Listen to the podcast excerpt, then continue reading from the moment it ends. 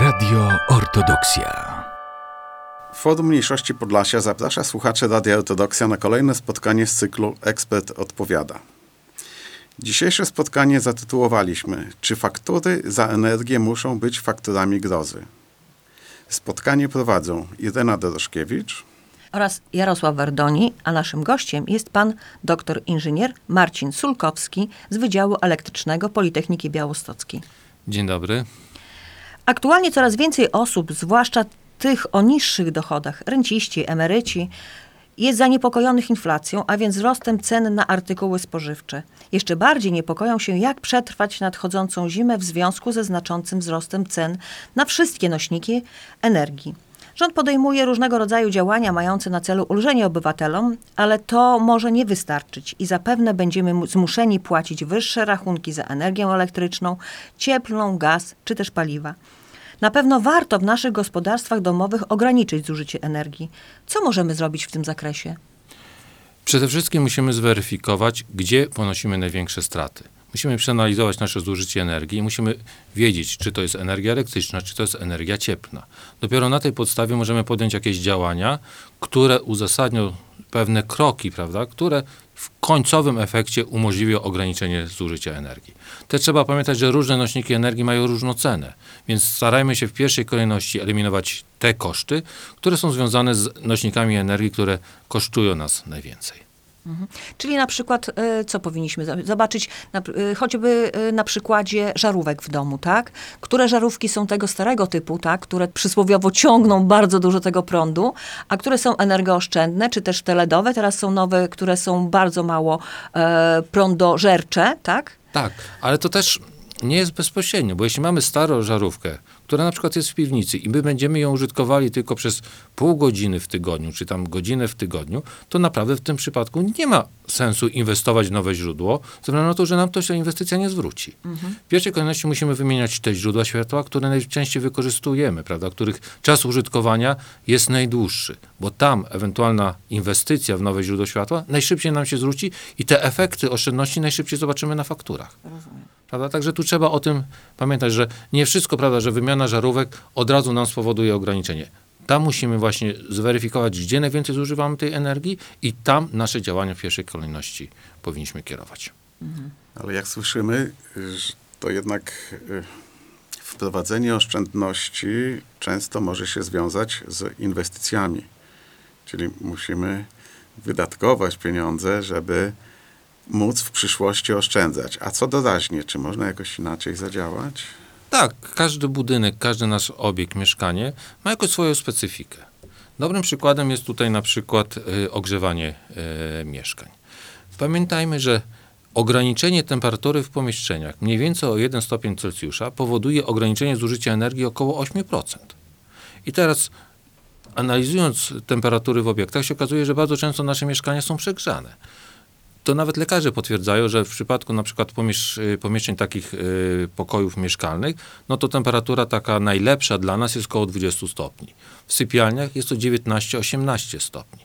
No jedynym takim pomieszczeniem, gdzie powinno być wyższa temperatura, no to są powiedzmy łazienki, gdzie ta temperatura jest wymagana na poziomie 24 czy 25 stopni. Ale nie oznacza to, że musimy te 24 czy 25 stopni utrzymywać w całym mieszkaniu bardzo dobrym rozwiązaniem i na pewno na przykład będzie to opłacalne, kiedy w całym mieszkaniu mamy te 19-20 stopni, utrzymujemy na tym poziomie temperatury, a ewentualnie łazienkę rano, kiedy się budzimy i chcielibyśmy, żeby była nagrzana, no to możemy przez 2-3 minuty dogrzać innym źródłem ciepła, na przykład farelko i wtedy na pewno to nam się będzie opłacało, niż całe mieszkanie dogrzewać do temperatury 24-25 stopni.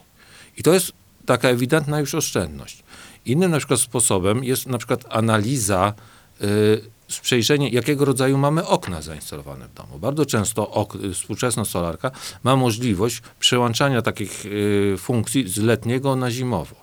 Powoduje to, że w momencie, jeśli mamy ustawienie zimowe, uszczelki bardziej przylegają do ramy i te okna są szczelne. I nie wieje z nich po prostu. Y, Też nie wieje, ale jeszcze trzeba jedną rzecz pamiętać. Nie możemy też z mieszkań naszych zrobić termosów, gdzie nie mamy wentylacji, bo to będzie skutkowało tym, że będzie nam się zbierała wilgoć. To trzeba po prostu mieć zdrowy rozsądek. Jeśli zobaczymy, że gdzieś nam się zbiera wilgoć, gdzieś tam się nam mocno ta woda się y, nie odparowuje, to znaczy mamy budynek zaszczelny. Nieraz trzeba leciutko prawda, otworzyć to okna, prawda, i przewietrzyć. I też na przykład takim dobrym sposobem jest sposób wietrzenia budynków. Nie otwieramy okien na cały dzień, uchylamy, prawda, żeby to ciepło cały czas nam y, uciekało. Zasada jest taka, że w momencie, jeśli chcemy przewietrzyć mieszkanie, zakręcamy zawory termostatyczne, otwieramy okno na oścież, wietrzymy 2-3 minuty, żeby ta wymiana powietrza nastąpiła w całym pomieszczeniu, zamykamy okno, odkręcamy odgrzewanie. Dzięki temu te straty ciepła będą najmniejsze. Musimy pamiętać, że właśnie przez wentylację w budynkach ucieka około 30-40% ciepła naszej energii. No ale z drugiej strony nie możemy zaklejać kratek wentylacyjnych, właśnie Nie. to o czym mówimy, bo y, zawilgocimy mieszkanie i I wtedy będziemy mieli jeszcze większy Będziemy problem, prawda? Także, także to właśnie trzeba to analizować, obserwować każdy budynek, każde mieszkanie. Każdy z nas zna swój, y, swoje pomieszczenia i wie, gdzie się zbiera wilgoć, jaka temperatura będzie najlepsza i dostosować. A też temperatury nieraz można obniżyć. No właśnie, i to ja już mogę powiedzieć na własnym przykładzie, że obniżyłam temperaturę i w ciągu dnia, i też w nocy. I y, widzę y, po rachunkach, że y, zdecydowanie mniej zużyłam gazu niż w ubiegłym roku, bo przychodzą takie, w, na fakturach przychodzą też porównania do analogicznego okresu roku ubiegłego i widzia, widziałam, że zdecydowanie obniżyła mi się ilość zużytego gazu.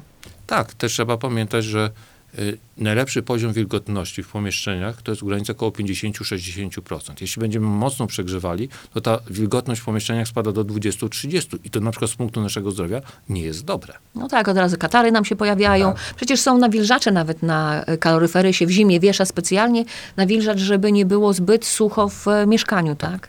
Także ten utrzymanie tego mikroklimatu właściwego dla nas naprawdę nie wymaga przegrzewania pomieszczeń. No i tu chyba można jeszcze na jeden aspekt zwrócić uwagę. Jeśli decydujemy się na zakup sprzętu AGD nowego, Unia Europejska wydała stosowną dyrektywę, która nakłania na sprzedawców, na producentów i sprzedawców wyposażanie tego sprzętu w odpowiednie etykiety określające klasę energetyczną. Tak, tutaj trzeba zwrócić uwagę, prawda, że każdy sprzęt AGD ma określoną klasę energetyczną. Im jest lepsza, tym to będzie się skutkowało, prawda, mniejszymi, yy, mniejszym zużyciem energii. Dla nas będą to też oszczędności. No też pamiętajmy jednak, że ta klasa yy, energetyczna też trochę kosztuje, prawda? Ale pamiętajmy, że ten sprzęt AGD nie to nie jest jednorazowy wydatek, co powiedzmy co pół roku czy co roku, tylko nieraz kupujemy ten sprzęt na kilka, kilkanaście lat i te inwestycje na pewno nam się zwrócą. Tak, czyli jak ktoś ma teraz do wymiany, no to, że tak powiem, zalecamy, w tej chwili nawet zalecamy, żeby spojrzał jednak na, na te e, oznaczenia e, energooszczędności, tak, e, danego sprzętu, żeby jak już kupuje i musi kupić w tym momencie, to lepiej, żeby kupił z tym, z tą klasą AA+, czy AAA, jak to Tak. się nazywa, nie No, wiem, jak to Właśnie się... teraz już jest nowe, są Jakieś są nowe i tam, znaczenia, tak, ale, ale tak, tak EDC to te To są naj, najbardziej tam, optymalne, tak, ale tak. co jest jeszcze ciekawe, że jest podawane roczne, szacowane roczne zużycie energii przez ten y, sprzęt i w związku z tym też warto i tym się kierować, Tak, kiedy to- wybieramy konkretny model jakiegoś y, urządzenia. Tak, i, I to, w ten co sposób możemy porównać urządzenia, bo one są podawane, podawane to zużycie dla standardowych parametrów, prawda, dla standardowego sposobu użytkowania. Więc najlepszym sposobem przeanalizować jest zużycie różnych urządzeń i wybrać te, które będzie charakteryzowały się najmniejszym zużyciem. No tak. No nie, mów, nie mówimy teraz, nie namawiamy naszych słuchaczy oczywiście do tego, żeby wszystkie od razu wymienili, dlatego że to wiadomo, że wiąże się to z ogromnymi kosztami e, tych, tego wymie- tej wymiany, ale jeżeli już ktoś musi wymieniać, to właśnie e, też apelujemy do naszych słuchaczy, żeby e, zwracali uwagę na te oznaczenia i patrzyli, ile rocznie taki sprzęt e, zużyje e, energii elektrycznej. E, Już mówiliśmy o kilku e, właśnie, jak, jak możemy, a może jakieś inne jeszcze, e, nie wiem, podpowiedzi dla naszych słuchaczy, jak ograniczyć zużycie energii elektrycznej w gospodarstwie domowym? Jeszcze może jakieś, czy może co, co możemy zrobić, żeby obniżyć koszty ogrzewania domu? Y, na przykład dobrym sposobem ograniczenia zużycia energii jest analiza zużycia na przykład ciepłej wody w budynkach. To będzie dotyczyło głównie budynków jednorodzinnych, bo bardzo często mamy w tych instalacjach zamontowane e, pompy obiegowe ciepłej wody użytkowej, które powoduje, że po odkręceniu kranu, prawda, od razu mamy to ciepłą wodę e, w kranie. Ale jak przeanalizujemy na przykład sposób użytkowania, kiedy na przykład jesteśmy rano w domu i dopiero przychodzimy po południu, a ciepła woda użytkowa w tych naszych rurach krąży cały czas, prawda, to są straty. Wtedy możemy zas- zastosować jakiś programator, który będzie włączał to ciepłą wodę użytkowo, na przykład w godzinach rannych, kiedy używamy to wodę, prawda? I drugi raz włącza wieczorem, kiedy po południu, kiedy już przychodzimy do domu i znowu nam jest potrzebne. Przez te parę godzin nie musi ta, ta ciepła woda krążyć po, naszych, po naszej instalacji i oddawać to ciepło niepotrzebne. Następnym na przykład sposobem w przypadku budynków y, jednorodzinnych jest przeanalizowanie, czy rury z ciepłą wodą, czy centralnego ogrzewania są docieplone w tych pomieszczeniach, w których to ogrzewanie jest niepotrzebne. Bardzo często one są prowadzone przez piwnice, gdzie temperatura może być dużo niższa, a tam rury są powiedzmy nieizolowane i to oddają ciepło do tych pomieszczeń, które nie muszą być w ogóle ogrzewane. To też jest sposobem prawda, ograniczenia prawda, zużycia energii w, e, w pomieszczeniach. Często używamy, zwłaszcza w ostatnich y, kilku latach, wielu inwestorów, właścicieli domów y, zainstalowało panele y, fotowoltaiczne. W związku z tym no, ma tę energię elektryczną troszkę tańszą albo Niektórzy mówią, że za darmo, co to nie jest No, prawdą oczywiście. Tak, ale... bo trzeba było wyłożyć środki y, finansowe, całkiem niemałe, na zakup tej instalacji. No, jest to inwestycja długofalowa, no więc tutaj y, y, jest oczywistym, że za darmo to nie jest, bo się zapłaciło za to już wcześniej. Ale chcę zwrócić uwagę na jedną rzecz. Wtedy możemy sobie jeszcze dodatkowo, mając taki, no w cudzysłowie, tańszy prąd, również urządzenia elektryczne używać, na przykład czajnik elektryczny do podgrzewania wody, zamiast używanie gazu do podgrzania tej samej wody. Tak, pod warunkiem, że mamy nadwyżkę tej energii elektrycznej, prawda? Bo Tak. pamiętajmy, że jeśli mamy nadwyżkę energii elektrycznej y, i później mielibyśmy to stracić, prawda, bo oddając do spółki dystrybucyjnej, do sieci, prawda, i nie, mo- nie, nie mamy możliwości tego później odzyskać, prawda, no to wtedy robimy wszystko, żeby jak największym stopniu wykorzystać tę energię. Pamiętajmy, że w pierwszej kolejności, jeśli stosujemy odnawialne źródła energii w instalacjach, to powinniśmy y, zastępować te nośniki energii, które są najdroższe, które są największym obciążeniem dla naszych y, budżetów. No energia elektryczna jest bardzo droga, więc stosowanie p- instalacji fotowoltaicznych do, y, do zasilania urządzeń, które na przykład pierwotnie też nie były zasilane, y, nie, nie, nie, instalacja nie wymagała zastosowania energii elektrycznej, to jest dobrym rozwiązaniem. Znam takie przykłady, że jeśli ktoś zauważył, że ma nadwyżkę, y, energii elektrycznej, to wcześniej, jeśli miał podgrzewanie ciepłej wody użytkowej poprzez y, kocioł olejowy, no to zastępuje to boilerem elektrycznym, żeby móc wykorzystać tę energię elektryczną, żeby nie oddawać do sieci, nie tracić tej energii. Czyli wtedy y, jakby korzysta z, z dobrodziejstw, że tak powiem, słońca, tak? Tak, no korzysta z tego, że kiedyś zainwestował w instalację fotowoltaiczną. Tak, i taniej wtedy, wtedy nie musi wydawać pieniędzy na przykład na większą ilość gazu, które podgrzewa e, ciepłą wodę, czy też oleju. Tak. E, co po niektórzy ludzie mają przecież zbiorniki olejowe na, do podgrzewania e, do, w domu, tak? Tak, zgadza się. No i szybciej wzo- zwróci się koszt instalacji Tak, bo im, fotowoltaicznej. im, wie, im więcej będziemy wykorzystywali na własne potrzeby, ten okres zwrotu takiej instalacji jest y, krótszy. Natomiast też pamiętajmy, nie w każdym obiekcie tę instalację fotowoltaiczną jest możliwość zamontowania, bo też trze- trzeba pamiętać, że by instalacja fotowoltaiczna nam działała, to potrzebne są nam odpowiednie parametry sieci zasilającej. Jeśli w tym momencie mamy bardzo wysokie napięcie w instalacji elektrycznej, to zamontowanie takiej instalacji fotowoltaicznej wcale nie będzie gwarantowało, że ona będzie nam działała prawidłowo. No i oczywiście przypominamy e, wszystkim naszym słuchaczom, że w, samoistnie jakichś paneli fotowoltaicznych na dachu nie można e, instalować. Nie można też e, brać jakiejś firmy krzak, która nie jest sprawdzona, która może i taniej chciałaby zamontować nam takie panele, ale jakość wykonania może być różna, tak? Go- mo, może tak. być różna. Tu pamiętajmy, to jest inwestycja na lata. I tutaj oszczę- nie stać nas na oszczędzanie na takich instalacjach. No na, bo to na bezpieczeństwie własnym Tak. Bo, to też oszczęd- tak, bo wtedy oszczędzamy na bezpieczeństwie. Warto brać firmy sprawdzone, najlepiej jeszcze nasze regionalne, ze względu na to, że jeśli jakiekolwiek były kłopoty, to mamy szybki serwis, szybka naprawa, mamy kogo się poradzić. Dlatego właśnie wspieramy, y, zachęcam prawda, do korzystania ewentualnie z firm lokalnych, prawda? a wiem, że te firmy lokalne naprawdę są na bardzo wysokim poziomie i dają usługi prawda, o bardzo wysokim parametrach technicznych. Bo, bo niektórzy też y, ludzie się trochę boją tych y, instalacji fotowoltaicznych. Czy rzeczywiście, czy słusznie? Nie, jak jest dobrze zrobiona instalacja fotowoltaiczna, zgodnie z przepisami, to naprawdę jest to instalacja bezpieczna. To nie jest. Takie podkreślenie, że zgodnie z przepisami dobrze zrobiona, tak? Wykonana. No właśnie. I, a, a e, rozwiązania techniczne, które zapewniają nam to bezpieczeństwo, jednak trochę kosztują. Na tym nie możemy, nie ma, nie możemy oszczędzać.